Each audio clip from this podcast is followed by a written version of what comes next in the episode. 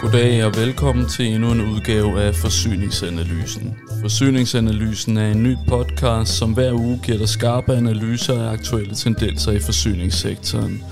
Panelet består af eksperter, branchefolk og kommentatorer, som dykker ned i tidens vigtigste emner. Analysen springer de indledende øvelser over og henvender sig direkte til folk, der arbejder professionelt med branchen, og som har brug for at være klædt på til at takle morgendagens politiske og tekniske udfordringer. Mit navn er Claus Ulrik Mortensen. Jeg er journalist og arbejder som rådgiver hos Weekend Måø. Podcasten er udgivet af min egen virksomhed Aktion, men naturligvis i samarbejde med Weekend Måø. Her vil jeg normalt røbe, hvem jeg har logget ind i kontorlokalet ved Nørreport til en snak om ugens vigtigste begivenheder. Men ugens udsendelse er en smule atypisk. Det er onsdag aften, og jeg sidder alene på kontoret. I sidste uge måtte jeg tilbringe nogle dage i hjemmekarantæne med min datter, mens vi ventede på coronasvar. Det betyder, at jeg måtte aflyse udsendelsen sidste uge. I det hele taget har coronaen lagt sig som en tung dyne over samfundet igen, og det bærer udsendelsen også præg af denne her uge. Jeg har de seneste dage talt med Lars Ågaard, Ruben Kide og Frederik Roland Sandby. Lars Ågaard er administrerende direktør i Dansk Energi, Ruben Kide er klimaoverfører for Radikale, og Frederik Roland Sandby er formand for Klimabevægelsen 350. Hvad har de tre så til fælles, kan man spørge. Og svaret er, at de alle tre er bekymrede for, at regeringen er godt i gang med at aflyse den grønne omstilling. Det begyndte med, at Mette Frederiksen i sin tale på Dansk Erhvervs årsmøde sagde følgende – og det kan kun lade sig gøre, hvis vi tør tro på, at teknologien er med til at finde svarene for os. Gør vi ikke det, så bliver det kun højere afgifter. Og det er ikke svaret. Det er ikke svaret i dag, det er heller ikke svaret om fem, og det er heller ikke svaret om 10 år. Det er ny teknologi, det er innovation, det er forskning. Der har vi behov for at få os bragt endnu tættere på hinanden. En udtalelse, som fik alle politikere og organisationer med grønne hjerter op af stolene. Hørte vi rigtigt? Er vi endnu engang overladt til markedskræfterne og den teknologiske udvikling?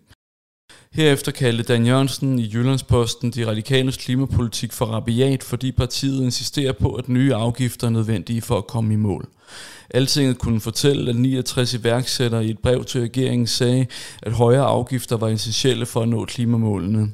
Information skrev på forsiden, at Finansministeriets regnemodeller slet ikke tager højde for Danmarks klimalov om en CO2-reduktion på 70 procent. I stedet indregnes her i en reduktion på 39 procent, og det betyder, at grønne politiske forslag og tiltag kommer til at se dyre ud, end de faktisk vil blive. Og i mandags kunne børsen så fortælle, at Dansk Energi har tabt troen på, at Danmark kan nå klimamålene. Det går simpelthen for langsomt.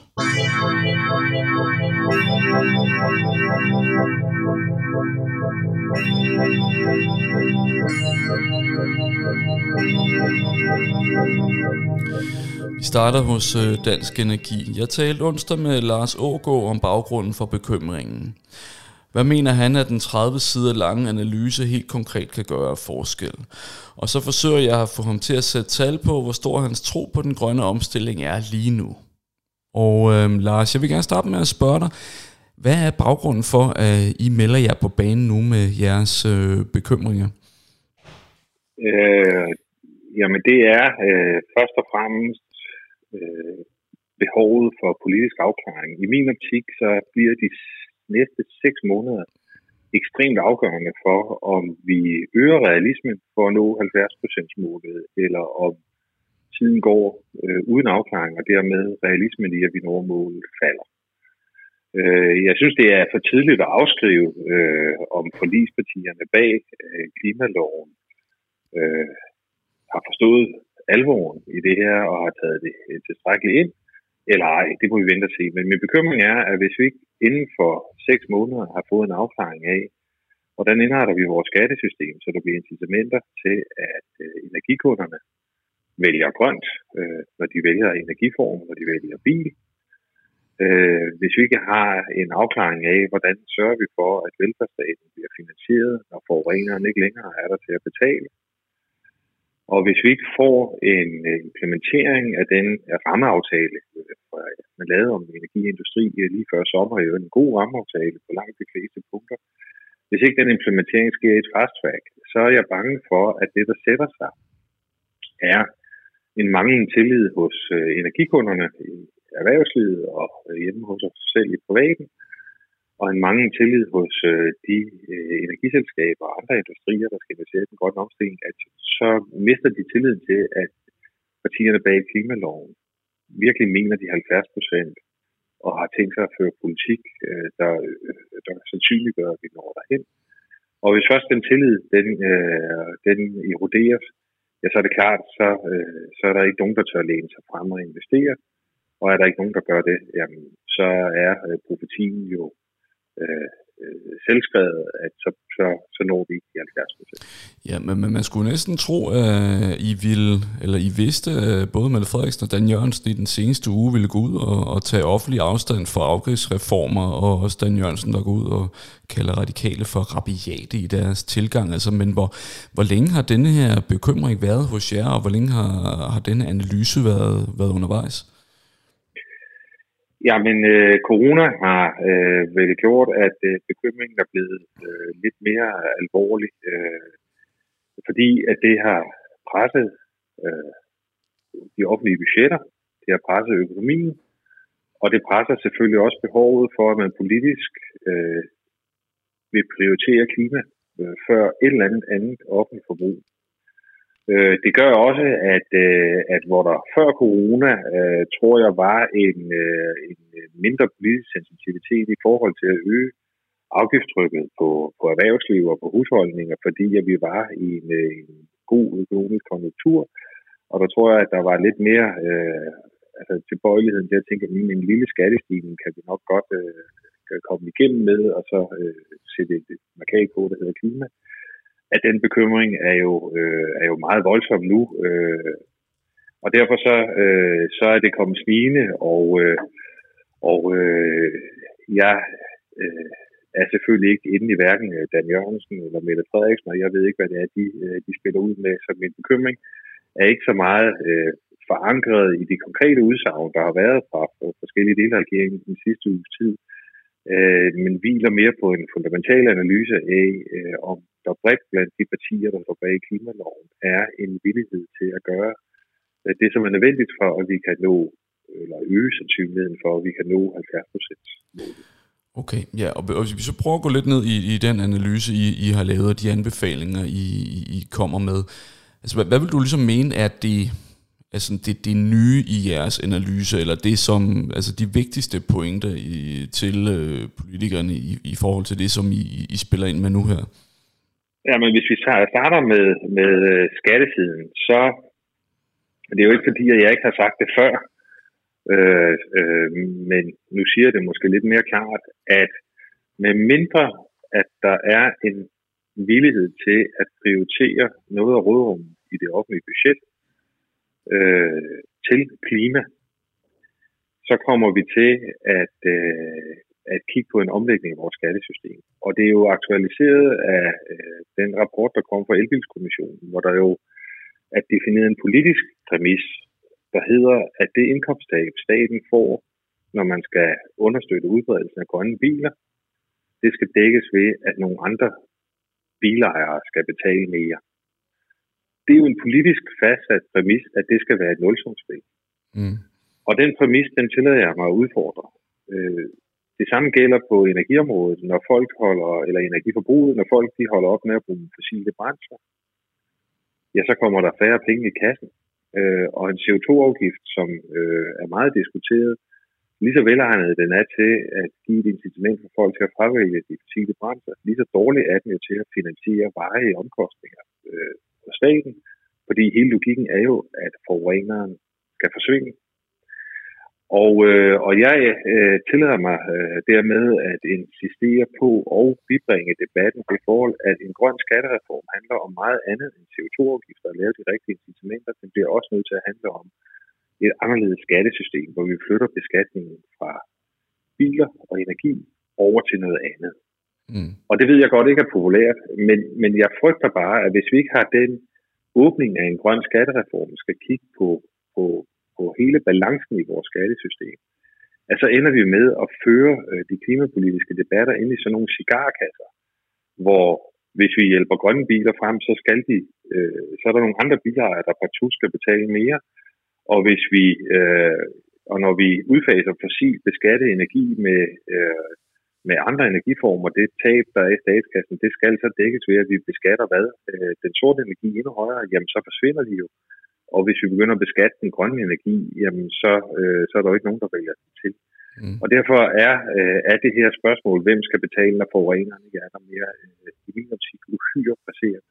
Og så er det klart, øh, der er også et behov for, at dem, der står bag klimaloven, dem, der ønsker klimaloven allermest, at de gør op med sig selv, om de tror, de kan få alle deres velfærdsønsker opfyldt, samtidig med, at der i det offentlige budget skal være penge til at håndtere øh, det indkomsttab, som staten får, og det subsidiebehov, der opstår, mm. når man skal øh, nå i mål med 70 procents målsætning. Og der, der må jeg sige, der øh, den klarhed, den, øh, den kunne jeg også godt ønske mig at være større.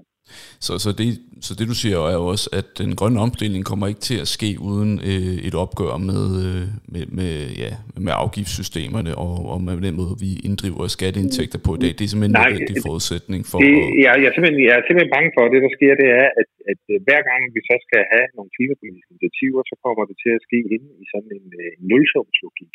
Mm. Øh, der gør, at man kan ikke få grønne biler, uden om, at med det samme øh, bliver det så til, jamen hvor meget vil vi så genere alle dem, der i dag har en benzinbil. Og, øh, og det er klart, at politikerne er jo på valg, det er jeg ikke, og, øh, og derfor forstår jeg jo godt, at de er varsomme med at genere nogen. Det kunne jeg jo så bare ønske mig, at man havde en, en, en mere samlet diskussion af, og at vi lagde en langsigtet omlægning af vores skattesystem, der gjorde, at vi sådan set havde en plan for, hvordan de, den udfordring håndteres i takt med, at vi ikke kan beskatte. Altså vi kan ikke få de samme skatteindtægter for biler, og vi kan ikke få de samme skatteindtægter for energi, som vi har fået. Og hvis ikke vi får løst det, jamen så er jeg de facto bange for, at så bliver det øh, de kortsigtede budgethensyn, der kommer til at begrænse os i, hvad for nogle politiske valg vi kan lave. Det er sådan ligesom det, det ene kapitel i det, vi har spillet ud med. Mm. Øh, det andet, det handler øh, om et enormt behov for fast i, de, øh, i afklaring af alle de åbne ender, øh, mm. der er i 22 juni aftalen. Og der, øh, jeg har været øh, længe nok på energiområdet til at vide, at øh, enhver diskussion kan øh, løbe i mange år, øh, hvis ikke at der er pres på, at det skal føres frem til en konklusion. Mm. Og, øh, og jeg kan være bange for, at der ikke er en tilstrækkelig øh, klarhed over vigtigheden af nogle af de detaljbeslutninger, der skal tages. For eksempel diskussionen om, øh, hvordan får vi energiøer hurtigt nok. Øh, er der en villighed til at udpege øh, de arealer på søterritoriet, der skal til for, at vores øh, vindambitioner kan realiseres? Øh, får vi en afklaring hurtigt nok af de af rammerne for fjernvarmesektorens fremadrettede virke? Alle de her spørgsmål her, de er detaljeret og nørdet, mm. men de skal jo bringes til en afklaring hurtigt, for at man bringer energisektoren i stand til at forberede de investeringer, der skal gøre, at vi i 2030 er klar til at levere den mængde grønne energi, som vi forventer.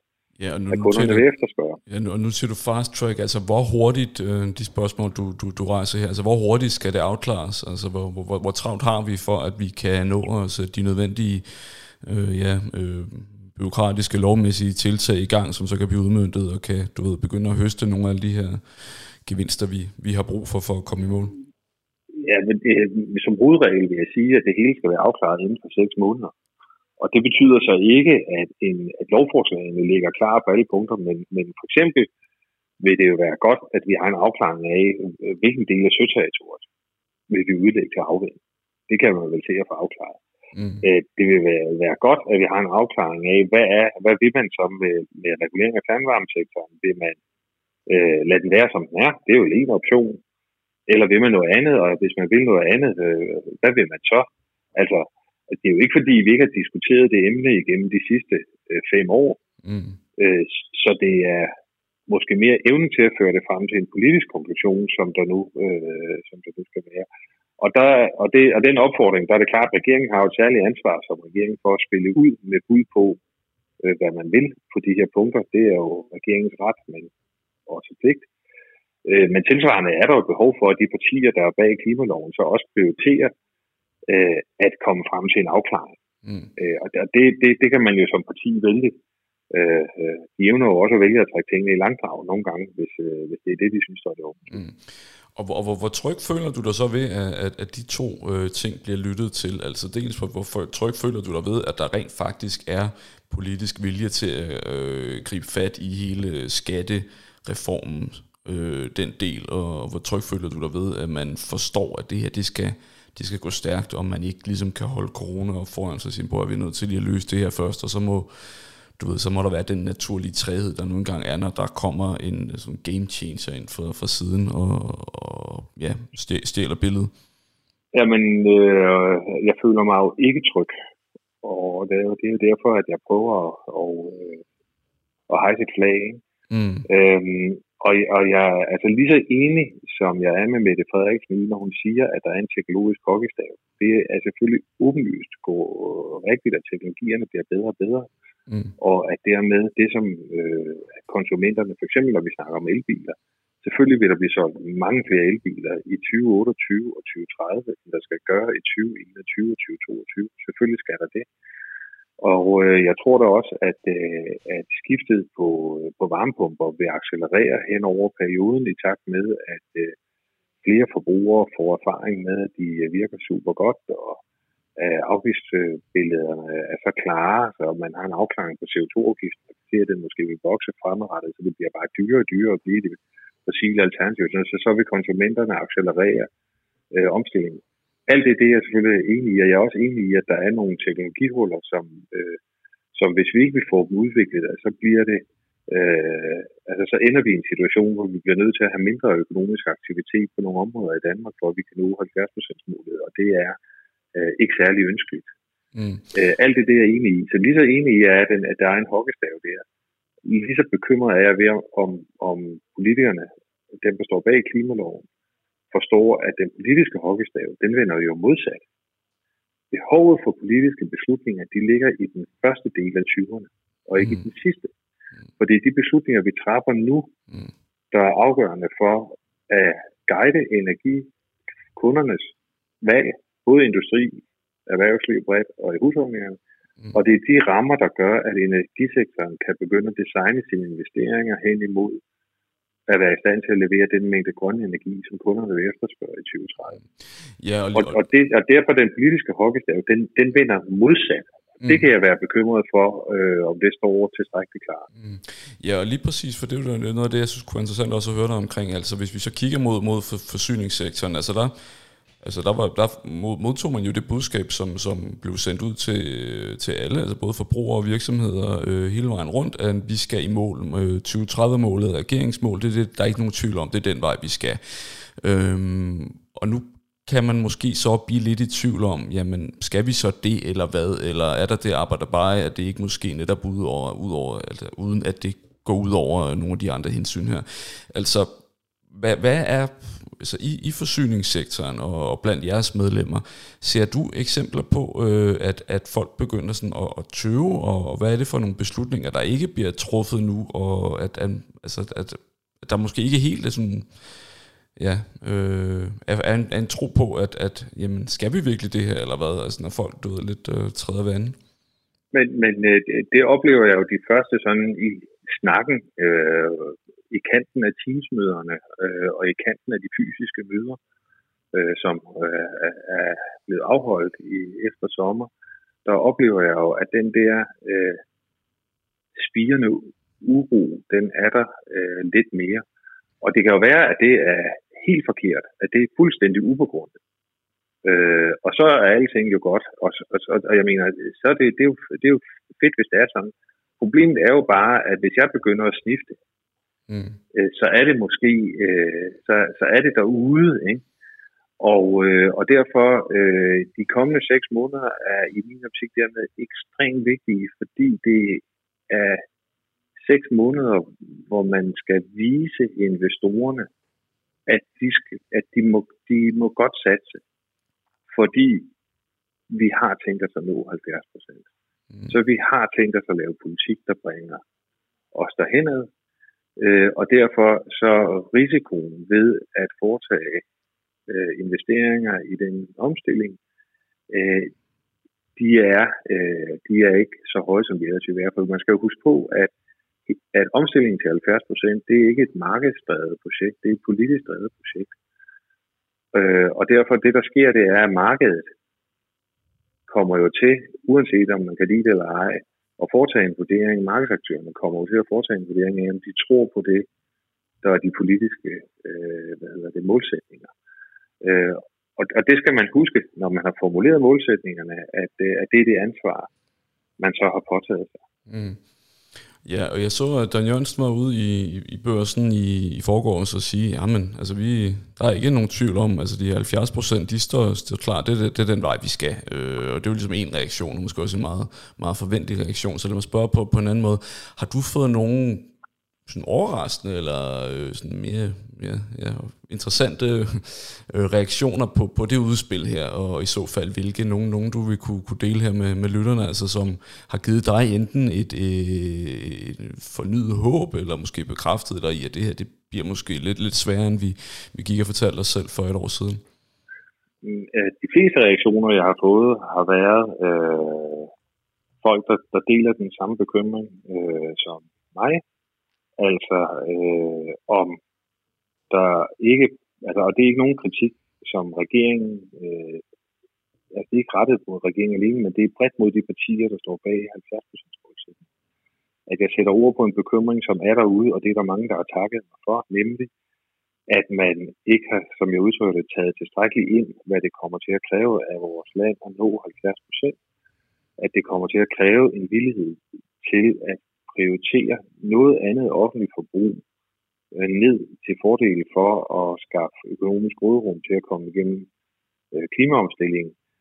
Og, og når det er så vigtigt, så er det selvfølgelig fordi, at det er svært at se for sig, at man, øh, hvis man skal beskytte øh, internationalt konkurrenceudsat erhvervsliv, hvis der skal være rimelig social balance, at man så kan finansiere klimakampen med øgede skatter fordi det vil vække modstand. Ikke? Og det vil sige, mm. da der så er en omkostning, så bliver man jo nødt til at være villighed til at enten prioritere den ved at lave den meget store omlægning af vores skattesystem, som jeg er fortaler for som et element, og man er også villig, øh, man må også have en villighed til at synliggøre, at det er okay, at det koster noget, og der er noget andet offentligt forbrug, vi er så villige til at nedprioritere en periode. Mm. Øhm, og det, så det får jeg mange reaktioner på, at folk er glade, eller altså, at, at, at, øh, at jeg læser ud de reaktioner, jeg får, og andre deler den bekymring, de er glade for, at jeg sætter ord på.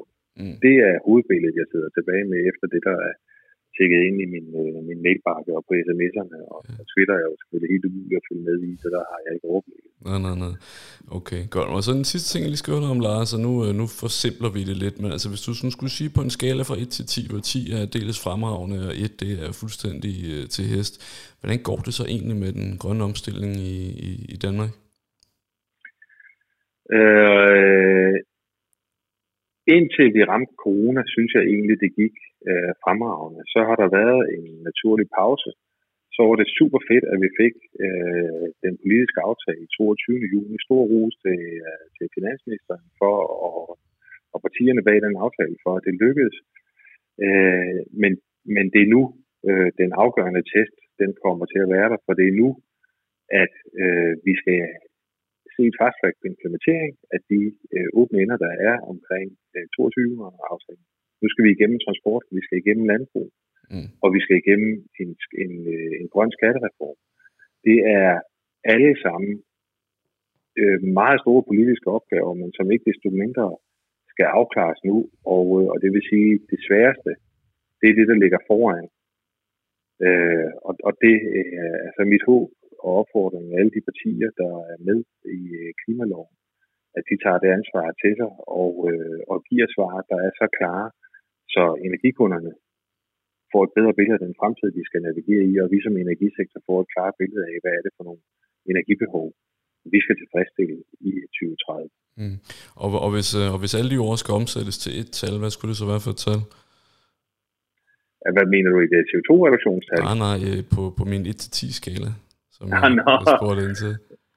Øh, der er kun et svar, hvis vi skal nå. Der er kun én fart, vi skal køre fremad med i den politiske afklaringsproces. Det er fuld fart.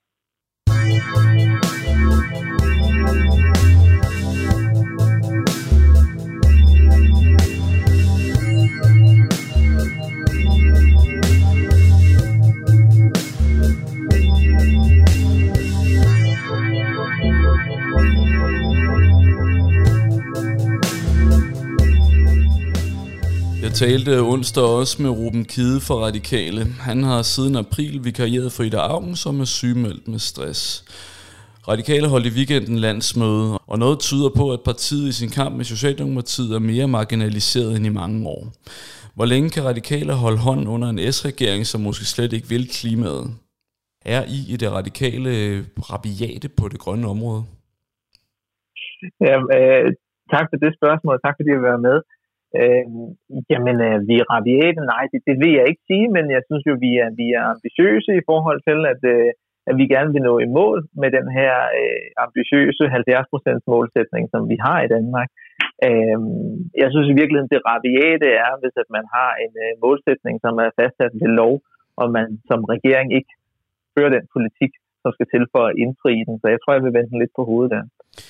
Man kunne måske også i virkeligheden hævde, at det simpelthen er en nødvendighed i 2020 at være rabiat, hvis man skal skabe resultater på det, på det grønne område, og dermed tage det, tage det til sig som en kompliment. Har, hvad, hvad tænker du om det? Har I overvejet det? Jo, jeg vil sige, da, da, jeg, da jeg læste det første gang, der, der trak jeg faktisk også lidt med på, på smilebåndet øh, over, øh, over den, øh, det skudsmål fra, fra klimaministeren, og, øh, jeg sendte ham også på Twitter sådan en, øh, en, en, en, øh, en besked, hvor jeg sagde, at ja, øh, Dan, øh, er det virkelig rabiat at foreslå det samme som Klimarådet, det er regeringens egen Klimaråd, de, de kommer med. Øh, og så sendte jeg, sendte jeg sådan en smiley til ham og skrev venlig hilsen øh, Ruben fra det rabiate venstre. Mm. Og, og, og, og, og det var også noget, som blev en forside eller en overskrift i, i, i politikken og kom med i Berlingeren. Så jeg tror, det kan være rigtig godt, i stedet for altid at fare flint og være bred og, og sur og råbe af hinanden i politik, at man også nogle gange tager sådan lidt en, en øh, for at putte lidt, øh, lidt humor på det. Ja. Og det tror jeg i virkeligheden, humor nogle gange kan være meget afslørende i politik. Øhm, så, øh, så jo, altså jeg, jeg var overrasket over meldingen. Det er normalt ikke sådan, vi taler til hinanden øh, på Christiansborg, især ikke minister. Men når det er sagt, så, så må der også være plads til at lave lidt sjov med det, og så komme videre. For nu også at tale om konkret politik, i stedet for at give hinanden øh, øgenavn. Yes. Ja, og, og, og, ja, og det er jo også, du, så sidder vi her og laver lidt sjov med det, men i princippet er det jo, altså det er jo graver alvorligt det her, ikke? Altså fordi det, det, der, det indtryk man får er jo, at der er opstået sådan en veritabel skyttegravskrig mellem øh, de, ja, lad os kalde jer, de grønne partier på den ene side, og så Socialdemokratiet på den anden side, og Altså, så hvis jeg skulle starte med ligesom at bede dig altså, at vurdere, altså, hvor, hvor, hvor dybe er de her skyttegrave efterhånden øh, ja. gravet, og, og hvordan fanden kommer vi, undskyld, hvordan kommer vi videre ja. herfra? Altså, hvis vi starter med sådan dybden på skyttegravene først, altså, hvordan ser du det? Jamen helt sikkert, og det jeg også prøver at lægge, lægge lidt i distance til, det er alt det der proces og navnekalleri og sådan noget, og så netop så vi kan komme til at tale om det konkrete politik. Og der er det helt klart, at, øh, at, det, øh, at, at den her, hvis du kalder det for en skyttegravskrig, der er i hvert fald en øh, klar øh, forskel i, i, hvor ambitiøs man er på det grønne område.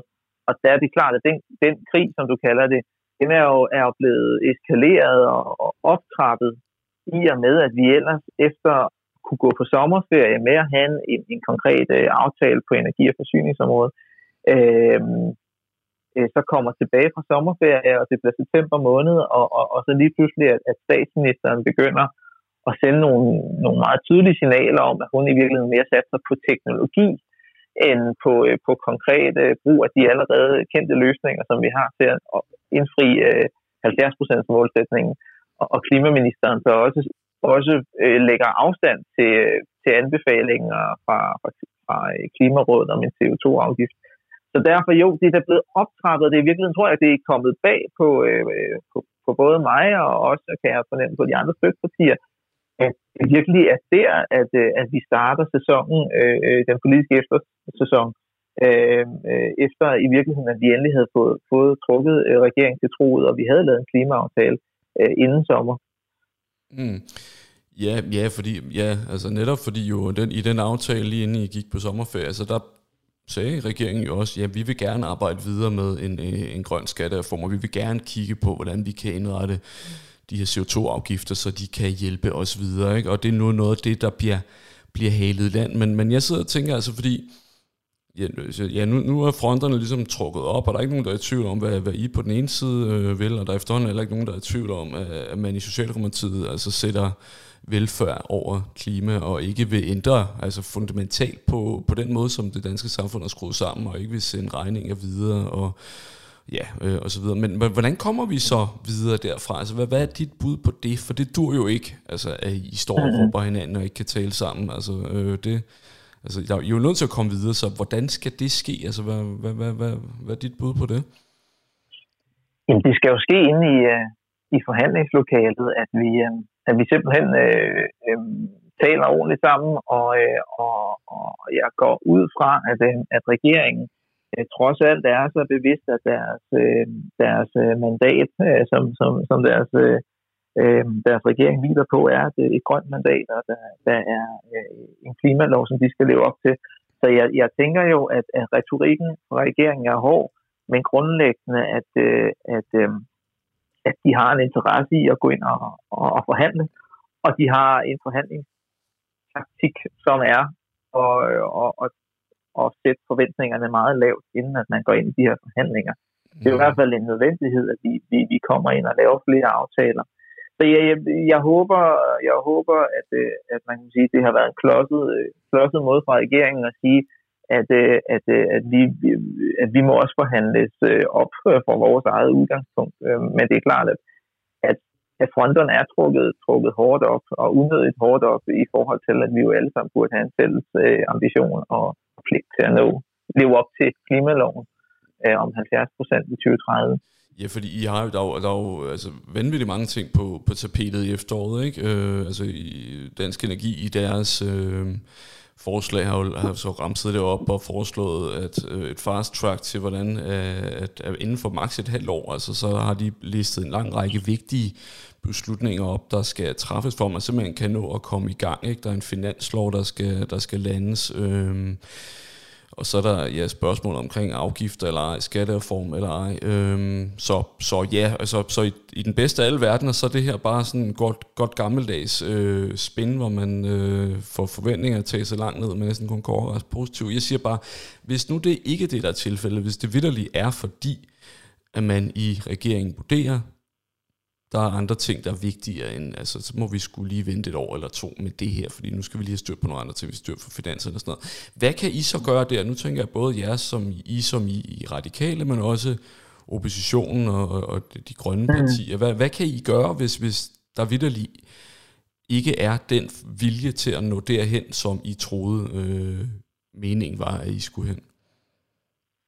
Hvilke muligheder har I, altså den parlamentariske? Ja, ja men altså, øh, jeg blev igen nødt til at, altså vores udgangspunkt er jo, at det er en bunden opgave at leve op til de uh, aftaler, øh, som, som vi har. Det, det, det forståelsespapir, øh, som, som, som, øh, som er grundlaget for regeringen.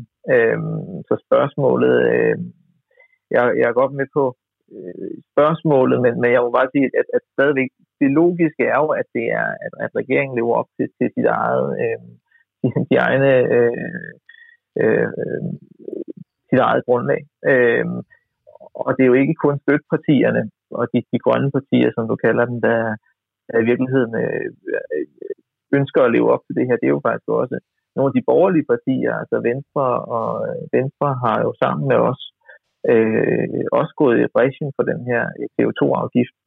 Øh, de konservative bakker også op om det.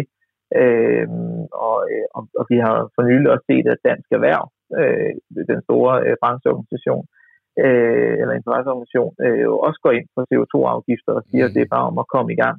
Mm. Så, så i virkeligheden så står regeringen øh, øh, efterhånden meget, meget alene øh, med de synspunkter om at, at, at, at, at prøve at komme, komme udenom det. Så jeg tror, jeg, jeg tror bare, øh, at nu er vi så tidligt hen i foråret, så jeg, så jeg tror, at øh, igen, at, at det er jo øh, noget, som, som i sagens natur må kunne lade sig gøre. mm. at, øh, at, at, at fortsætte ud af, af den, øh, den retning, som vi startede i foråret med at lave aftaler inden for forskellige sektorer, hvor vi inden for de forskellige sektorer får markante CO2-reduktioner, som man kan tælle med allerede nu. Det må, må være tilgangen, som jeg ser det. Mm. Ja, og så, men i klimaloven, ikke, øh, som øh, vi var enige om der i, øh, i december, der, der kom jo den her afrapportering, øh, og det tror jeg vist nok, den skulle ifølge planen ske her i, i september, ikke? Altså at, øh, regeringen lægger sine sin, øh, tanker frem for, hvordan man vil leve op til, til 2030-målet, og hvis ikke at man ligesom kan dokumentere det igennem, at det så øh, plausibelt vil ske, så ja, så hvad? Altså det, det er stadig en lille smule ukonkret for mig. Hvad, hvad, hvad, kan, hvad kan I, altså i øh, radikale eksempelvis, hvad, hvad kan I bruge øh, den klimalov til i forhold til sådan at, og ligesom holde dem op på ordet? Altså, hvad, hvad, hvordan tænker du? Altså, hvad, hvad, yeah. hvad, hvad har I muligheder der? Ja, så er det jo også sådan, så på et senere tidspunkt af klimalov, at øh, altså, når man ser de samlede initiativer, øh, der så er blevet vedtaget, så, så skal Klimarådet også gennemgå det, og man kan sige, klimaministeren skal op til en eksamen øh, og, og vurdering, øh, og, øh, og der er også en, en mulighed i klimaloven for, at hvis, øh, hvis, at, øh, hvis at en regering ikke har fremlagt tilstrækkelige initiativer, jamen så kan, man, kan vi som Folketing øh, pålægge øh, regeringen at lave nye ekstra initiativer, der får os en rigtig retning. Så der er nogle, øh, der er nogle værktøjer, øh, som, øh, som, som at, øh, der kan udnyttes til at, øh, at komme, øh, komme videre. Men øh, det er jo øh, det er jo nyt territorium. Det er en helt ny, øh, ny tilgang øh, til øh, klimapolitikken og med den her lov. Så det er også derfor, at, at det, mm jeg forstår godt øh, spørgsmålet, og også selv, øh, selv spændt på at se, hvordan at, at, øh, hvordan at dynamikken mellem, at, at, at regeringen frem, fremlægger en plan, og vi får nogle faglige vurderinger af det, og som politikere også kan, kan vurdere det, samtidig med, at vi er inde, samtidig med, at vi selv er inde og forhandle. Altså, der er nogle, nogle interessante dynamikker der, som, øh, som, øh, som ja, det er første gang, vi skal, vi skal gøre det. Men i Radikale Venstre, der har vi jo sagt meget klart, at vi, øh, vi, øh, vi kan ikke vente til efter 2025. Vi, vi vil have et højt, højt uh, indikativt 2025-mål, mm. som vi arbejder ud fra, fordi vi kan ikke bare skyde beslutningerne til de kommende folketing. Vi vil, vi vil leve op til det mandat, som vi er valgt på, som er grønt. Og, og den eksamen, altså står det klart, hvornår den eksamen så skal, altså hvornår, hvornår kommer det til at ske? Er det, er det i år, eller hvordan? Eller hvornår? Ja, jeg, jeg, jeg mener først, at selve eksamen, det skal være i, uh, i starten af næste år. Øh, men øh, jeg eller, eller december måned. Ja. Det er, men jeg, jeg, øh, og jeg er også øh, spændt på, om regeringen de, øh, de kommer til at komme med øh, i den plan, de lægger frem her senere i september. Han er med, den kommer, der er interesseret i også, om de, øh, om de der øh, kommer med en eller anden form for pejling på det her ja, men... indikative 2025-mål. Ja, ja. Øh, hvad, hvor skal det ligge, eller om det, er, om det skal være, om de tænker, at det er summen af de aftaler, der bliver lavet ja. senere på efteråret. Men, men jeg, jeg kan bare slet ikke, altså det for mig er det umiddelbart svært at se, hvordan det her overhovedet skal gå op, fordi på den ene side har vi det her meget ambitiøse klimamål, som, og der er jo altså hvor alle, alle fagfolk siger, at vi kan ikke nå det ved bare at vælge på teknologien, eller ved at undlade at træffe, øh, du ved, beslutninger, der, der gør ondt. Altså, vi bliver nødt til at sætte ind der, og der siger man, ah, at vi, vi er ikke interesseret i at lave en grøn skattereform. Vi er ikke interesseret i at, at lægge afgifterne om på en måde, som faktisk gør, at det på nogle områder bliver dyre også for, for danskerne. Så den eksamen, hvordan kan den undgå at blive andet end øh, en eller anden form for ordslagudveksling, øh, og, og så står den lidt der og, og, og blaffer. Altså, hvad, hvad, hvad tænker du altså? Hvordan, hvad, kan du tro på, at, at, at det er sådan, som, som øh, kan du sige, som pisk rent faktisk øh, kan, kan gøre en, en konkret forskel i en positiv retning øh, i forhold til at komme derhen, hvor I gerne vil hen, at det ligesom venter i, i horisonten for regeringen? Det, jeg, jeg synes egentlig, at, øh, at, at, øh, at, øh, at vi som, øh, som, som støtteparti for regeringen, og også, også de SF og enhedslisten er sikker på, også Venstre og konservative, som nævnte før, altså vi har jo en politisk, politisk opgave i at, at holde, øh, at holde regeringen op på og selv vurdere, at de ting, vi vedtager det her efterår, de lever op til de målsætninger, vi har frem til 2030. Så derfor så, øh, så synes jeg ikke, at man skal lægge hele ansvaret over på en eller anden eksamensituation og, mm. og Klimarådets øh, udtalelser.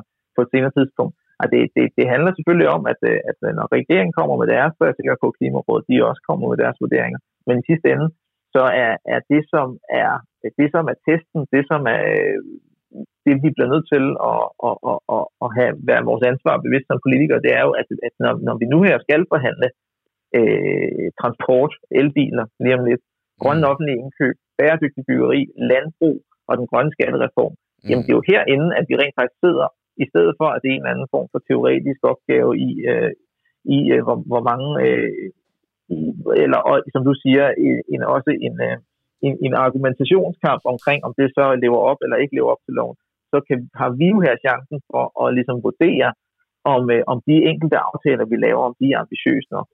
Øhm. Ligesom vi gjorde i foråret, hvor vi vurderede, at, øh, at vi havde taget øh, store øh, skridt øh, inden for, for affald og for energi, og fik, fik, øh, fik aftalt nok, øh, nok gigawatt af havvind, og, øh, og fik lavet en strategi for Power to X. Og mm. det, det mente vi jo i, i foråret var, okay, så tager vi de 3,4 millioner ton mm. inden for de her sektorer, og så går vi videre til det næste. Så nu er det altså også vores ansvar, og i stedet for kun at lægge det over på en, øh, en, øh, en, øh, en klimaeksamen, jamen vi, regeringen øh, er til klimaeksamen i hver eneste forhandling, der skal være her i efteråret. Mm. Mm. Øh, og så i sidste ende, så er der også en finanslov, mm. som skal igennem. Og der er det klart, at lige nu her er der i hvert fald ikke i finansloven afspejlet på nogen måde, mm. øh, at der skal være der er penge sat af til, øh, til CO2-reduktioner. Øh, og det er klart, at, øh, at det ender the day, så er det jo, øh, skal regeringen måles på ikke i kroner og øre, men i CO2-reduktioner. Mm. Og derfor har, er det jo også en fuldstændig afgørende eksamen for regeringen, at den kan få, få en finanslov stemt igennem øh, i slutningen af året. Så der mener jeg også, at der er en, der er en vigtig eksamen. Ja.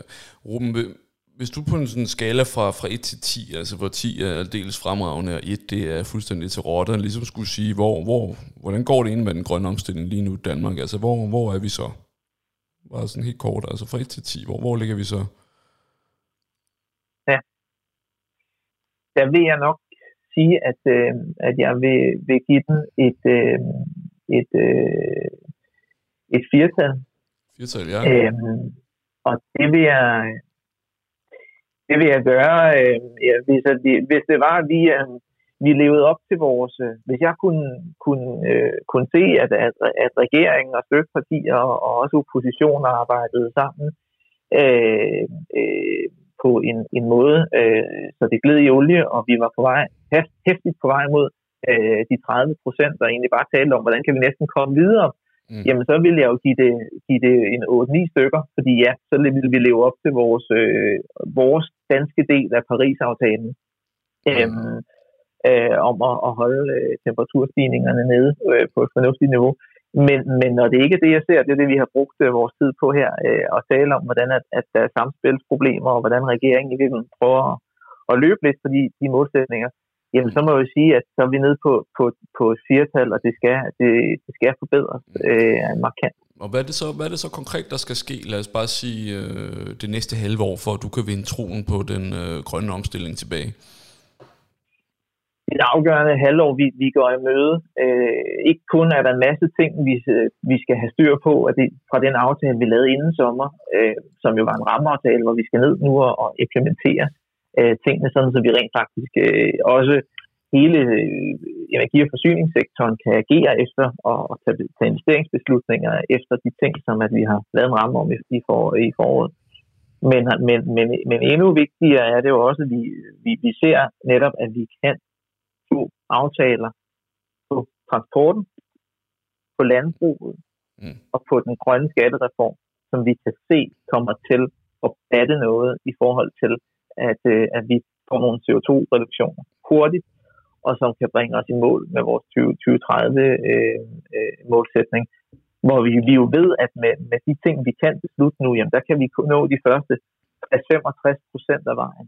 Mm. Øh, og så de, de sidste 5-10 procent, der så skal hentes ved, at vores teknologier virker i slutningen af årtiet, carbon capture, power to x, ekstra elbiler, øh, men, men ja, så det, det vil jeg, selvom at der også er spændende ting inden for grøn offentlig indkøb og bæredygtig byggeri, øh, international klimastrategi osv. osv.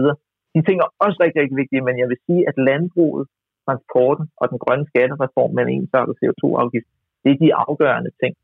Mm. Ja, så, så helt, helt konkrete resultater og, altså, at snakke øh, og beroligende ord om, at ja, vi skal tage det alvorligt, alt det der siger, det kan du sådan set ikke bruge til noget nu. Altså nu skal der konkrete CO2-besparende resultater på bordet, hvis, hvis det her skal, skal ændre sig. Er det, er det korrekt forstået? Jamen, det, øh, det er helt korrekt forstået, og, og, og i hvert fald Mette Frederiksens formuleringer her tidligere på måneden om, at vi i virkeligheden ikke skal bruge afgiftsinstrumentet. Øh, vi skal virkelig ikke gøre så meget, og så skal vi, øh, så skal vi øh, håbe på, at teknologien øh, fikser, fikser det for os øh, senere i, i årtiet. Altså, det er næsten lidt et ekko af...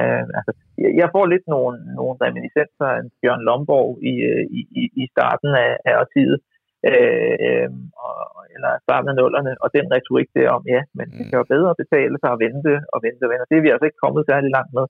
Så det er virkelig det skal vi ud af, og så skal vi, så skal vi ind i nogle meget, meget konkrete ting, som vi, vi, ja. vi, vi kan se også frem mod 25 øh, sikre, sikre ja. en markant reduktion. Altså det er vel de, de facto nye borgerliges øh, klimapolitik, hvis jeg ikke husker helt galt, øh, netop at, at overlade det til, til markedskræfterne og den teknologiske udvikling. Øhm, den sidste ting, jeg lige skal høre om, øh, Ruben, og det er, altså nu fik jeg jo præsenteret dig som som stedfortræder som øh, vikar, mens Ida hun øh, ja, lige øh, kommer på, på fod igen. Og øh, så du har jo ikke på den måde været sådan, altså opslugt af det, som, som nogle af de andre, der har været derinde i, i mange år. Hvad har ligesom for dig været det, det mest slående, eller det mest overraskende ved at, at lande midt i, i denne her øh, vigtige øh, forhandlingssituation, og, ja, og skulle, skulle arbejde med det her? Altså hvad, hvad, ja, hvad, hvad, hvad, hvad har sådan overrasket dig mest? Jeg tror i hvert fald, det, der har, har gjort størst indtryk, er, hvor enorme beslutninger det er, at, at vi sidder og foretager i, i netop de her år, helt afgørende år, for at Danmark kan, øh, kan, øh, kan lave den omstilling, og dermed også være, være øh, kan forhåbentlig øh, blive et forgangsland øh, internationalt. Altså at tage beslutninger om, øh, om at gå fra, øh, fra, øh, fra, fra de her havvindmølleparker og så til at lave energiøer, og at, at vi, vi nu her sidder og, og tager beslutninger om, om de enorme energiøer, som vi skal have i 2030, jamen det har været enormt overraskende øh, og, og, øh, og, eller, eller overvældende i hvert fald at komme ind og mærke, hvor, hvor store vigtige beslutninger det er, vi sidder og tager. Øh, øh, jeg tror, at det, det der har overrasket mig øh, mest, øh, det har jo nok i virkeligheden været at opleve at komme ind som, som klimaoverfører og i virkeligheden få gennemført ting, øh, få puttet flere øh, gigawatt ind på vores, øh, igen vores havvindmølleplan, eller, eller få presset på for, for at få, få, øh, få flere varmepumper ind og, og få øh, i virkeligheden øh, på forskellige måder øh, som, som ordfører være med til at løfte.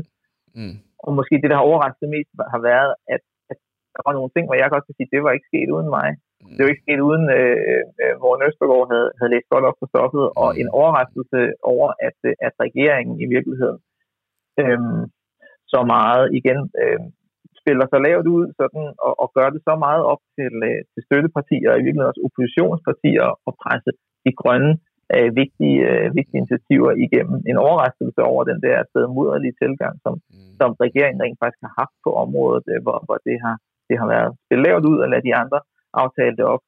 Øh, men heldigvis øh, en, en bekræftelse af, at det gør en forskel at, øh, at, øh, at være der og, og læse op på sine ting og gøre noget kæmpe for den grønne omstilling, så kan man så, ja. så opnå ting. Så, så en, øh, en, ja, en bekræftelse af, at I trods alt og ikke er kørt fuldstændig ud på et, øh, på et grønt sidespor, hvis man skulle være lidt fræk og sige det sådan. Ruben, mange tak, fordi du øh, tog dig tid til lige at, at drøfte de her ting her, og øh, ja, vi, øh, vi snakkes med.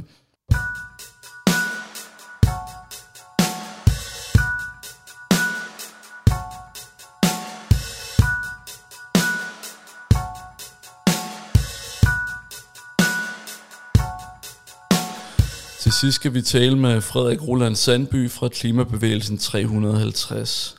Frederik er en af drivkræfterne bag det grønne ungdomsoprør, som fik klimaet tilbage på dagsordenen.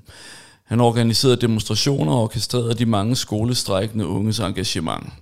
Efter valget blev han sammen med resten af den grønne ungdom knus elsket af politikerne, som pludselig havde forstået, at der vist var stemmer i klimaet.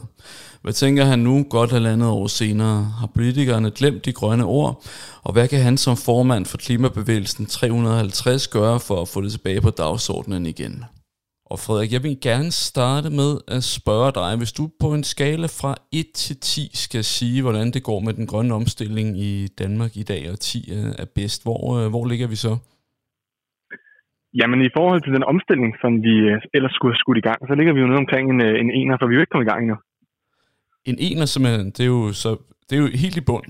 Er det, er det og så begynder så bare, hvordan, hvad, hvad, hvad er det baseret på? Er det den sidste uges øh, sådan nedslående begivenheder, eller hvad er det, der ligesom får dig til at, at trække os jamen, Jamen altså, det er, du spørger til om, hvordan omstillingen går, og øh, der er jo ikke kommet, øh, der er jo ikke kommet nogen nye omstillingsspor ind øh, fra regeringens side endnu. Og det, øh, vi har jo med klimaloven blevet lovet, at nu skulle der ske noget, vi skulle få nogle klimahandlingsplaner på plads, og vi skulle se nogle, øh, nogle reelle reduktioner øh, i, i samfundet. Og der er jo ikke øh, nogen af de ting, der sådan er kommet endnu. Det eneste, vi sådan egentlig har fået, det er jo øh, nogle løfter for et år siden, om at nu skulle der snart ske noget.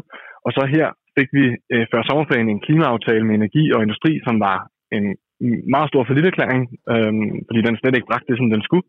Og øh, så har vi her på henover den sidste, den sidste uge begyndt at få de her meldinger fra regeringen om, at man formentlig ikke vil indfri øh, øh, de her ting, der står i klimaloven, fordi man vil i stedet satse på at skulle finde nogle, øh, nogle teknologiske løsninger, som der på et eller andet tidspunkt måske kommer, og så vil man bruge det i stedet for til at indfri de her øh, klimamål, som der står i klimaloven. Ja, og, og, og hvis vi lige ja, så tager fat i de her øh, begivenheder i den, i den seneste uges tid, ikke? altså Mette Frederiksen, der både hos Dansk Erhverv og også hos øh, Dan, eller Grønt Erhvervsforum går ud og, og, og taler om, at det er teknologien netop, der skal drive os, og vi kan ikke bruge afgifter som motoren til at nå, nå, nå derhen. Altså hvad, hvad, hvad, hvad tænker du om, om, om, om, om, ja, om den sidste uges tid? Altså hvor, mm.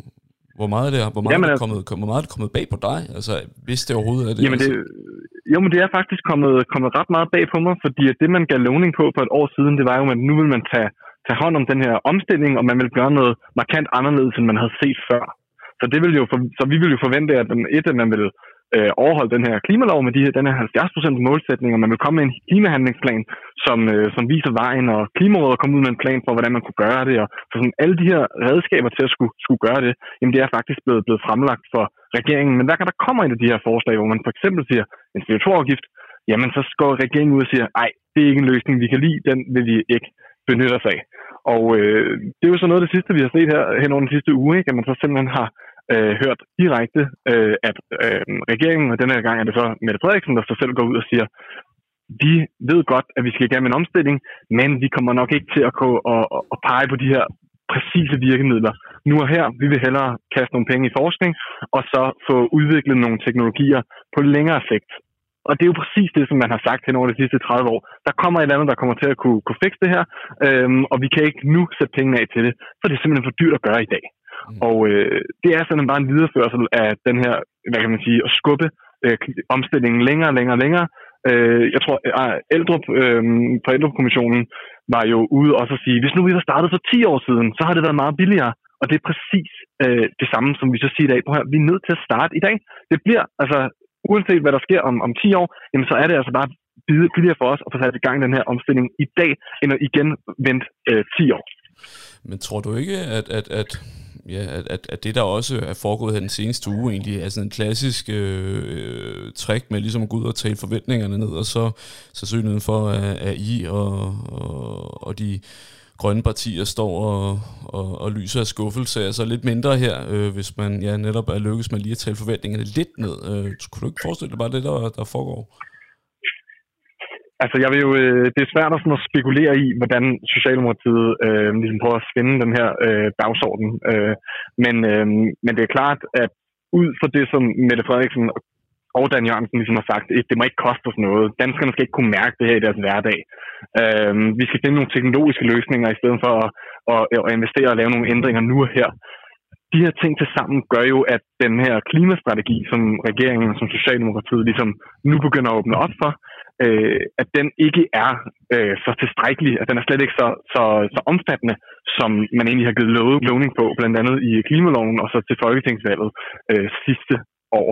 Så man kan godt forestille sig, at, øh, at de vil have, at der er nogen, der skal ind og forhandle noget op. Men udgangspunktet er, at det ikke må koste noget, øh, og når folk ikke skal mærke noget, og det er nogle teknologier, der om... Altså, hvem ved, hvornår de her teknologier skal komme? Er det, er det om 10 år, de skal være? Er det om 12 år? Er det om 15 år? Kommer de nogensinde? Øh, så kommer det meget svært for blandt andet altså, øh, civilsamfundet, som jeg er en del af, øh, og repræsenterer en del af, øh, og så også for støttepartierne rent faktisk skal gå ind og lave den her omstilling, fordi at hvis man siger, at det ikke nu omstillingen skal være, jamen så bliver det rigtig svært at forhandle ind, at det faktisk er nu, der skal tages mega meget fat. Mm.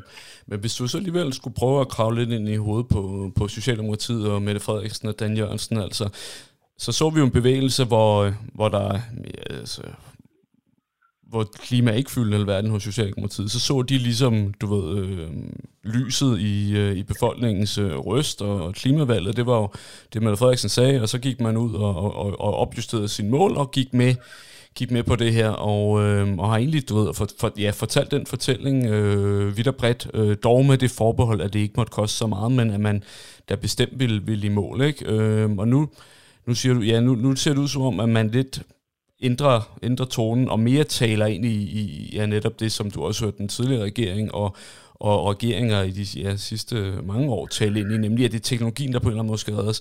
Er det så bare et spørgsmål om, tror du, at, at der er noget, der har ændret sig øh, hos regeringen, øh, hos Socialdemokraterne, eller er det bare først nu her, at de sådan viser du ved, der, det ansigt, som måske hele tiden har været, været, været mm. det sande ansigt? Jamen altså, jeg tror øh, helt klart, at, øh, at det har noget at sige, at nu der jeg tror, at Socialdemokratiet føler sig meget øh, sikker i deres position lige nu. Altså corona har jo virkelig øh, fået, det kan man se på meningsmålingerne, gjort, at, at folk synes rigtig godt om Socialdemokratiet. Øh, og man kan godt være lidt bange for, at den her store opbakning øh, gør, at de måske tænker, okay, men så de der andre mærkesager, de der andre store folkebevægelser, der er derude, som der for eksempel kalder på klimahandling, den behøver man måske ikke lytte til så meget, fordi simpelthen, altså man har så meget øh, indflydelse øh, på grund af de her blandt andet meningsmålingerne. Ikke? Mm. Øh, men altså, jeg, jeg vil da sige, jeg tror, jeg tror, Mette Frederiksen, hun undervurderer rigtig meget det grønne Danmark, og undervurderer rigtig meget, hvad danskerne vil på den her øh, klimadagsorden. Altså jeg tror, man kan være bange for, at de måske tænker, folk har lidt glemt det her med klimaet. Men den her, altså det her klimabarometer, der kom ud fra Concito, viser jo igen, det er langt fra. Altså sådan, du ved, befolkningen er stadig øh, meget interesseret i klimahandling, til trods mm. for, øh, til trods for corona. Og politikens egen øh, måling, der kom her for noget tid siden, der viste, at klimaet er stadig det, der fylder mest. Til trods for corona, så er det klima, der er vigtigere end sundhed. Altså, så, så, så jeg tror, regeringen virkelig laver en kæmpe stor fejltagelse, når det er, de går ud og ligesom undervurderer, hvor meget danskerne ønsker den her øh, omstilling. Ja, ja, ja, og, og lige præcis, altså du er jo en af de, øh, de fremmeste eksponenter, der er, altså både 350, øh, Klimabevægelsen Danmark, øh, men også den grønne studenterbevægelse, som du er med til at, at, at starte og bygge op. Øh, det er jo lige præcis jeres arbejde, som er blevet det her ungdommens grønne mandat, som øh, ja, øh, regeringen ligesom tog, tog på sig og sagde, det vil de bære videre. Og, og, og nu siger du så, du skrev også på Twitter, Mette Frederiksen knuser illusionen om, at Socialdemokratiet har forstået alvoren af klimatruslen.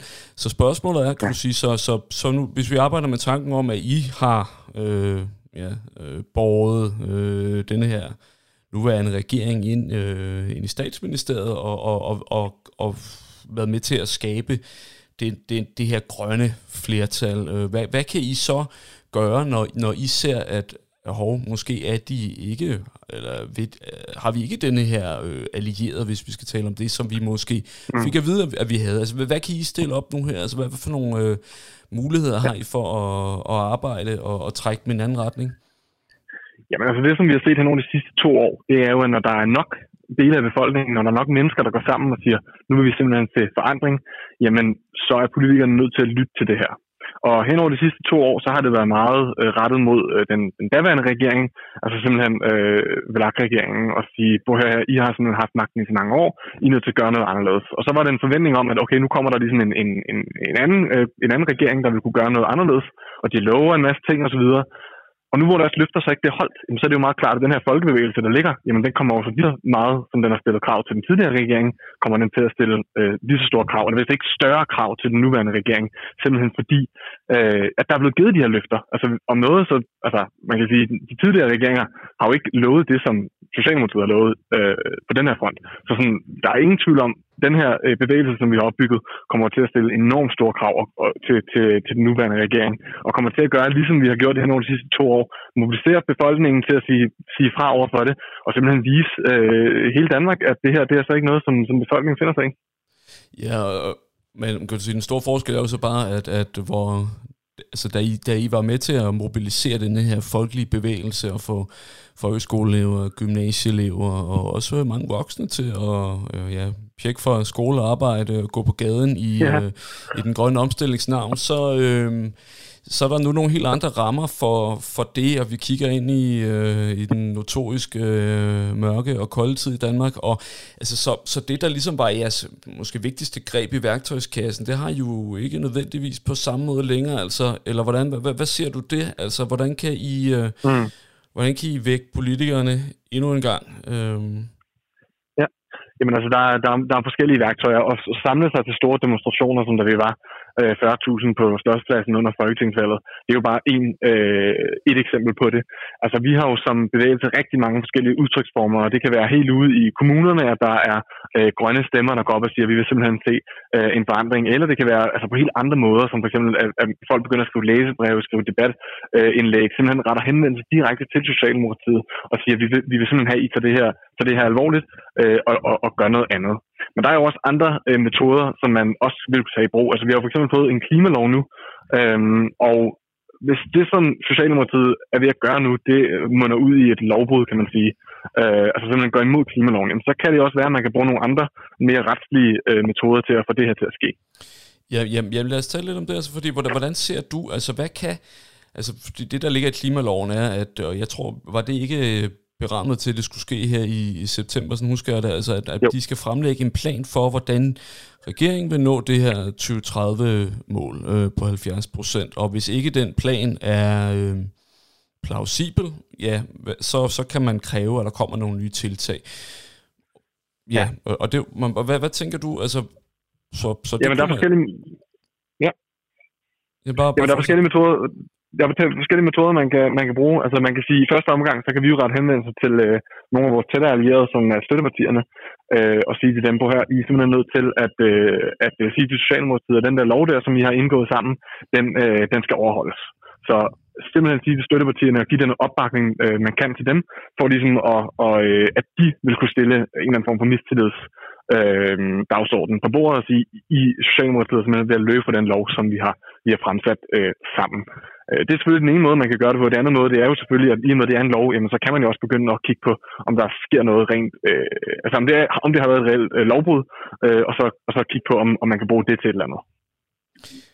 Ja, ja, men kan du sige, men i sidste ende, så, så ender det jo i, i den her ja, klassiske øh, parlamentariske situation, hvor så selv hvis vi skulle sige, at der blev dokumenteret en form for et lovbrud, så vil det jo stadig ende med, okay, sige, okay, hvad, hvad så der? Altså skal vi så have et, et nyvalg, og der siger du selv, at Socialdemokratiet står historisk stærkt, så spørgsmålet er vel, hvis man så ser lidt kynisk på det, hvem vil have interesse i for alvor at udfordre Mette Frederiksen på det spørgsmål her, hvis, hvis, hvis øh, faktum er, at man vurderer altså fra regeringens side, øh, at virkeligheden har, har ændret sig, og det er bare nu er noget andet, der fylder. Nu er det vores sundhed, det er vores ja. økonomiske genopretning, der er det vigtigste, og så må ja, så, så, vi, så, vi sikkert, men, så er vi kede af, at vi, vi tager klimaet så meget op, men, men for det, det kan vi ikke løfte lige nu. Altså, hvis, hvis det er det, der er svaret, mm. hvad, hvad, hvad, hvad, hvad vil I så gøre i den situation?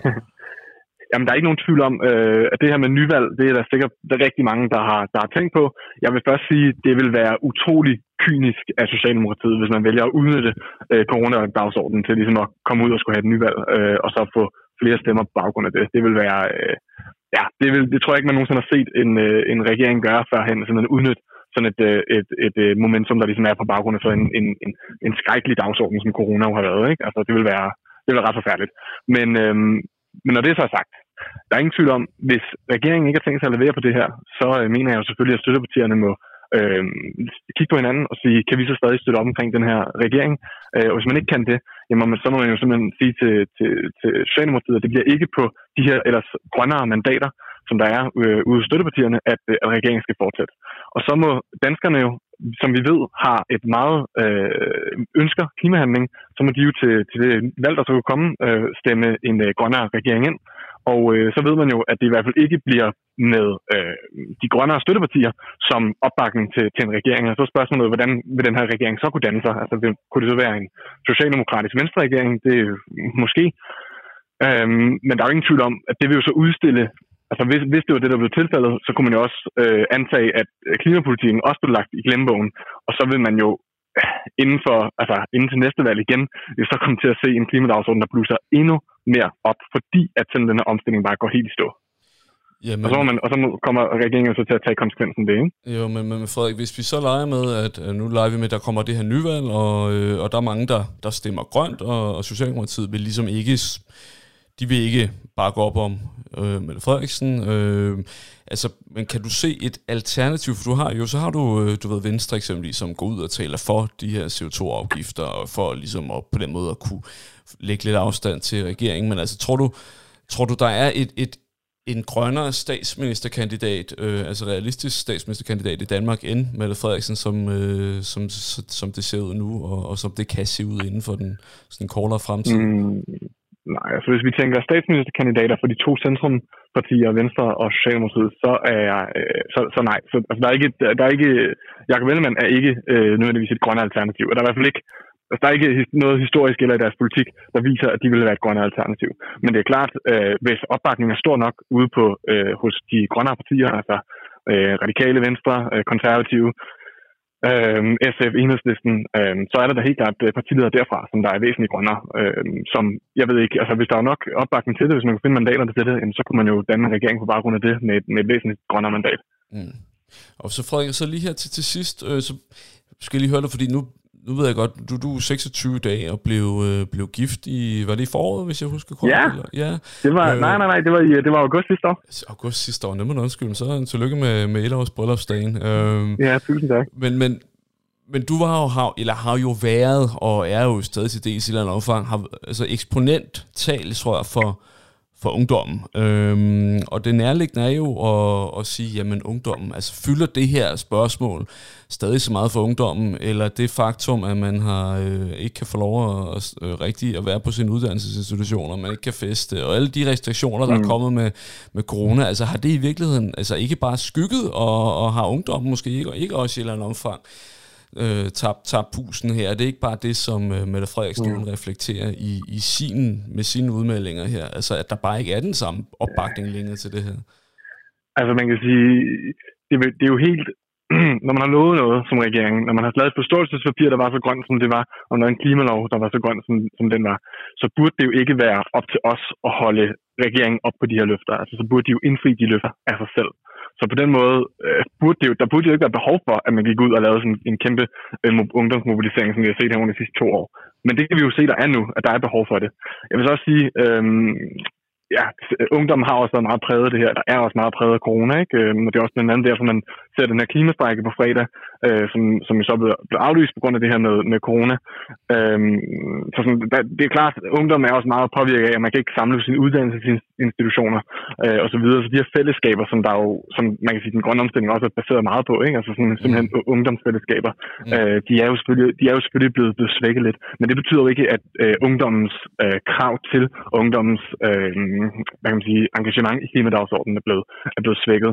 Øh, det er stadig, og det kan vi også se i det her klimabarometer fra, fra Concito, ungdommen er stadig meget engageret på klimadagsordenen og ønsker for alt i verden, at, øh, at vi får en regering, som der tager øh, den her krise seriøst, så vi kan begynde at drømme om en, øh, om en grøn og, øh, og sikker fremtid.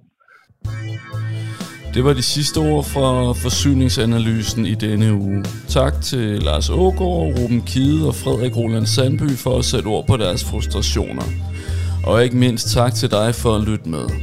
Hvis du vil være sikker på ikke at gå glip af næste uges episode, kan du finde forsyningsanalysen der, hvor du hører podcast. Så lander den automatisk på din telefon, tablet eller computer. Vi lyttes ved. thank you